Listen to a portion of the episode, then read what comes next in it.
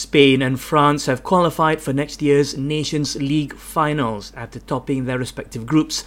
Spain qualified after hammering Germany 6 0 this morning. Ferran Torres scored a hat trick, while Alvaro Morata, Rodri, and Mikel Oyarzabal also found the back of the net.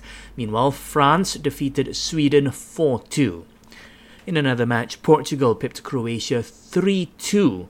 Switzerland's game against Ukraine had to be cancelled after six Ukrainian players tested positive for COVID 19. FIFA has postponed December's Club World Cup until February 2021. This is after the COVID 19 pandemic disrupted the qualification for the competition, which will be held in Qatar. So far, only two teams have qualified Qatar's Al Duhail and European Champions League winners Bayern Munich. Liverpool have announced the opening of their new £50 million training facility in Kirkby. This comes a week after the Reds left Melwood, which had been their training base for more than 70 years.